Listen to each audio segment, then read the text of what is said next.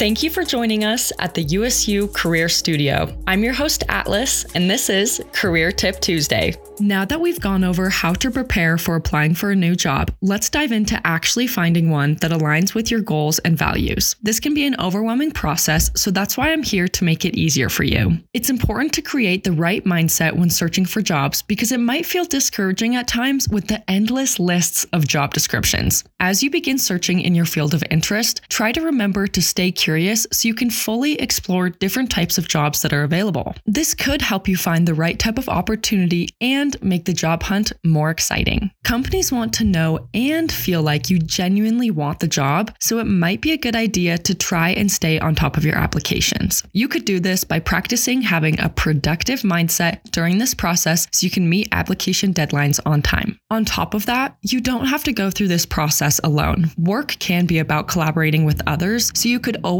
reach out to your contacts to help you find the right opportunity. You could start your job search at our one stop career shop called the Aggie Handshake. This is an easy website to build a quick portfolio and find tailored jobs that are in your interests. Handshake can also be a great place to find unique opportunities and events to connect with employers. Remember that finding the right job for you may take some time, so check in with yourself and please don't be overcritical. I'm one of your hosts, Atlas, and thank you for listening to this week's Tip Tuesday. If you enjoyed today's episode, then you might have fun taking our free Canvas course. Click the link in bio for more information, and we hope you can join us next Tuesday for a new career tip.